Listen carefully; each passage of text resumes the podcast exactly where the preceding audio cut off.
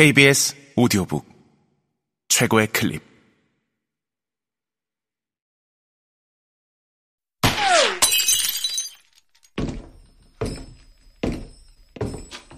KBS 오디오북. 단단한 고고학 돌과 뼈로 읽는 인간의 역사. 김상태 지음 성우 박성광 읽음 들어가며 지구시계의 마지막 2분 15초 인간의 시대 인간의 몸짓에만 남아있는 시대가 있습니다. 기호나 기록은 말할 것도 없고 삶의 미미한 흔적조차도 찾기 어려운 희미한 옛날입니다. 그건 바로 인간이 이 땅에 처음 발을 디딘 순간입니다. 그때가 언제였는지는 아무도 정확히 알지 못합니다. 한때 300만 년 전이었다고 했는데 연구가 진척되면서 500만 년 전이 되었습니다. 그리고 지금은 700만 년 전이라고도 말합니다. 인간다움의 기준을 두 발 걷기로 정의한 뒤 추정한 시간입니다. 가늠조차 쉽지 않은 먼 옛날부터 정말 오랜 시간을 지나 지금 우리가 이곳에서 살고 있습니다. 그 사이에 무슨 일들이 있었을까요?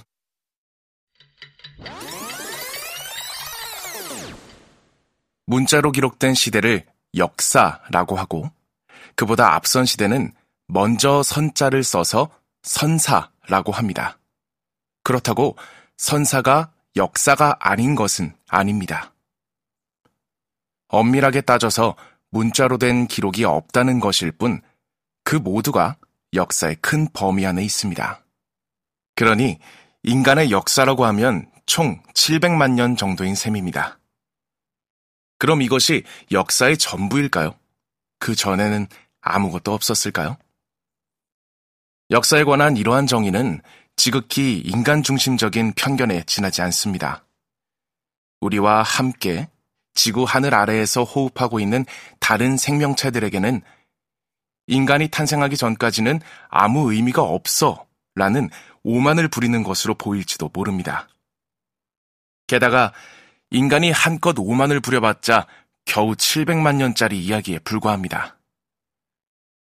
척추를 가진 동물들의 초기 조상으로 추정되는 실러캔스라는 생명체는 무려 3억 7천만 년 전에 등장했는데 지금도 깊은 바닷속에서 살고 있습니다. 수명은 100년 정도이고 다 자라면 2미터 가까이 되는 이 거대한 심해어에 비하면 인간은 이제 막 지구에 등장한 신출내기 종입니다. 우리가 살고 있는 지구에서 일어난 모든 일이 딱 하루에 벌어졌다고 가정했을 때 인간의 시간인 700만 년은 마지막 2분 15초에 불과합니다. 그럼 나머지 23시간 57분 45초 동안에는 어떤 일들이 있었을까요? 우리가 잘 아는 한때 지구 전체를 주름잡았던 공룡의 시대는 역사가 아닐까요? 또 그보다 조금 더 앞선 지구 전체가 숲으로 가득 뒤덮였던 나무의 시대는 역사가 아닐까요? 더 훌쩍 올라가서 우리 별 지구가 탄생했던 혼돈의 시대는 역사가 아니면 무엇일까요?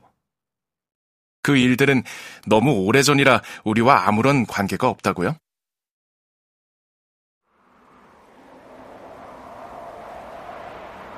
공룡의 시대는 2억 년, 나무의 시대는 3.5억 년, 지구의 탄생은 45억 년 전이니 그렇게 생각해도 무리는 아닙니다만 공룡의 시대 중생대는 석유를 남기고 나무의 시대 고생대는 석탄을 남겨서 지금도 우리에게 따스한 겨울을 선물하고 있습니다. 모두가 우리와 연결되어 있으며 우리는 그것으로부터 삶의 온기와 휴식을 구합니다. 인간의 위대한 발명품인 문자로는 기록조차 어려운 장구한 역사입니다. 단지 700만 년 전에 등장한 인류가 지금 이 순간 지구를 주름 잡고 있을 뿐입니다. 지나온 과거를 보건대 지구의 주인공은 수없이 많았고 앞으로도 새 주인공이 등장할 가능성이 100%입니다. 명멸한 과거의 수많은 주인공들처럼 인간 역시 언젠가 멸종할 것입니다.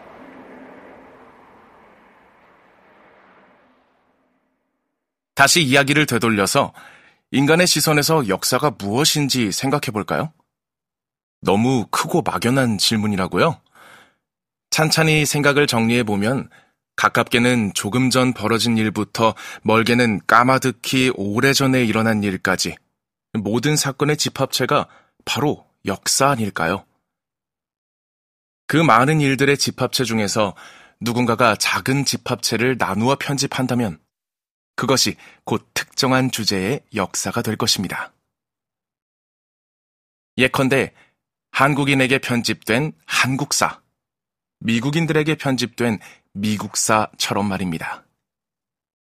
그렇게 편집된 역사는 그것을 편집한 사람들에게 특별한 의미를 갖습니다. 지금도 인간은 역사의 새 편집본을 만들고 있으며 우리는 과거의 편집본을 언제든지 꺼내볼 수 있습니다. 그것을 살펴보면 당시 사람들이 무슨 생각으로 어느 정도의 지식을 기반으로 그것을 편집했는지 알게 됩니다. 예컨대 근대 고고학이 도래하기 전인 18세기 조선에서는 청동기 시대를 알지 못했습니다. 그래서 역사의 일부로 생각하지 않았습니다. 오히려 당시 지식인들은 청동기 유물을 만든 시기를 신의 시대라고 상상했던 것 같습니다. 청동기 시대의 돌도끼는 전면을 매끈하게 가는 경향이 있습니다. 그 중에 조갯날 돌도끼는 날 양쪽을 반들반들하게 갈아서 마치 조개가 입을 앙 담은 듯한 형태입니다.